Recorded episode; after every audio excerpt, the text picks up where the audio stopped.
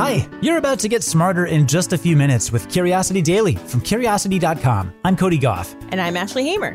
Today, you learn how bumblebees bite plants to make them bloom early, why loving your job too much could lead to unethical behavior, and how Jupiter's largest moons each built themselves up from a single grain of dust.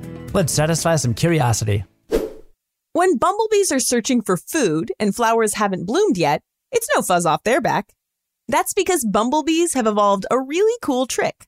They can force flowers to bloom by biting them. So, bees and the flowers they pollinate have a symbiotic relationship. In other words, they can't live without each other. This relationship is all about timing, which is something that's becoming more difficult for many species as the climate changes. As springtime temperatures arrive earlier and earlier, bees come out of hibernation before the flowers bloom, and their whole system ends up out of sync. Basically, they wake up in a world without food. Scientists call this a phenological mismatch, and it's something many animals don't seem to have a good time dealing with. But it turns out that the bees have a surprising workaround for this. European researchers first spotted it by accident. They were observing bees in enclosures for an unrelated experiment when they noticed the bees chewing on leaves. That made them curious, so they decided to place pollen deprived bees in new enclosures with unbloomed tomato and mustard plants. Sure enough, the pollen starved bees chewed tiny holes in the leaves of each plant.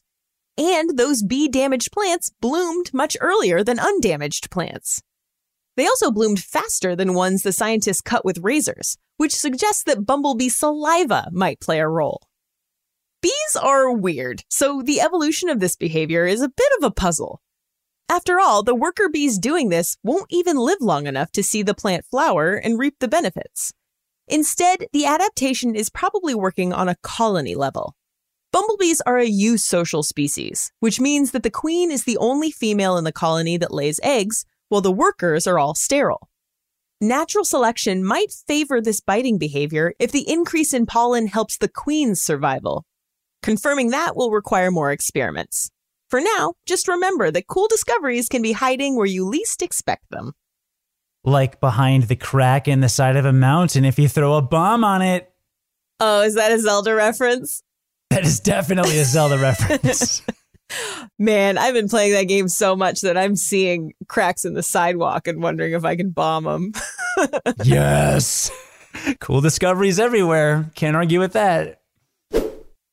All right, Ashley, I have an actual serious question. Do you love your job? Uh, yes, I love my job. Like I really love my job. Like like this show is like a part of me, sort of.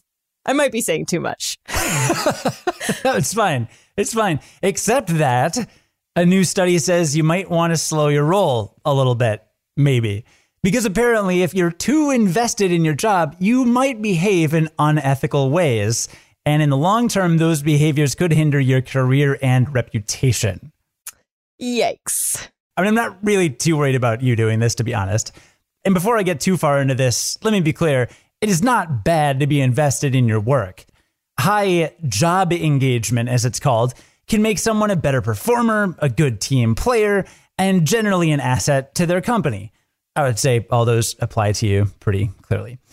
But high job engagement can also make people physically, cognitively, and emotionally consumed by their work. And as a result, they tend to think of their job as something they own or even as an extension of themselves. So the researchers wanted to know if you consider your job to be a part of you, will you do unethical things to keep it? You in general, not just you, Ashley. So, to find out, Chinese researchers conducted surveys of employees and their supervisors in two different workplaces. They measured their job engagement, performance, and any unethical tendencies like territorial behavior or information hiding. They also assessed their motivational traits. People with a thing called attraction motivation are fueled by what can be gained from a situation, while people with avoidance motivation are fueled by avoiding loss. And the researchers found that second part is where the trouble lies. People with avoidance motivation are more likely to be worried about losing their job and the power that comes with it.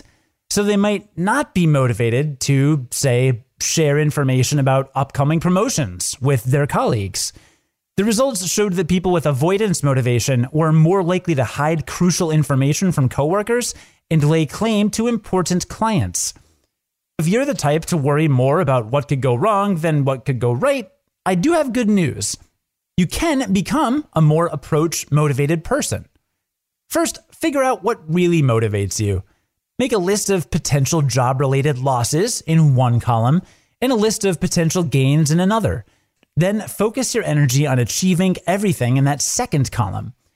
It's also a good idea to take stock of your behavior every month. Have you concealed information? Engaged in a little light sabotage? Recognize your mistakes and resolve to do better next month. And finally, it may be helpful to focus on the process of learning rather than the outcome. The outcome doesn't matter as much if you've enjoyed the journey. With this kind of personal work, you'll not only be a better person, but you may also see more job success over time. That's what I predict for you, Ashley. No worries. Oh, thank you. The moons Io, Europa, Ganymede, and Callisto aren't just Jupiter's biggest moons. They're some of the largest moons in the entire solar system. So it's kind of mind blowing to imagine that these icy giants may have each built themselves up from a tiny grain of dust. That's according to research partly based on newfound knowledge of how exoplanets form. So let's talk about how these hulking moons came to be. To tell the story, we have to go way back to the early days of the solar system. Back then, young Jupiter had a wide, thin disk of gas called a circumplanetary disk. This disk acted sort of like a net, capturing tiny grains of icy dust about a millimeter in size around the planet as it followed its elliptical path around the sun.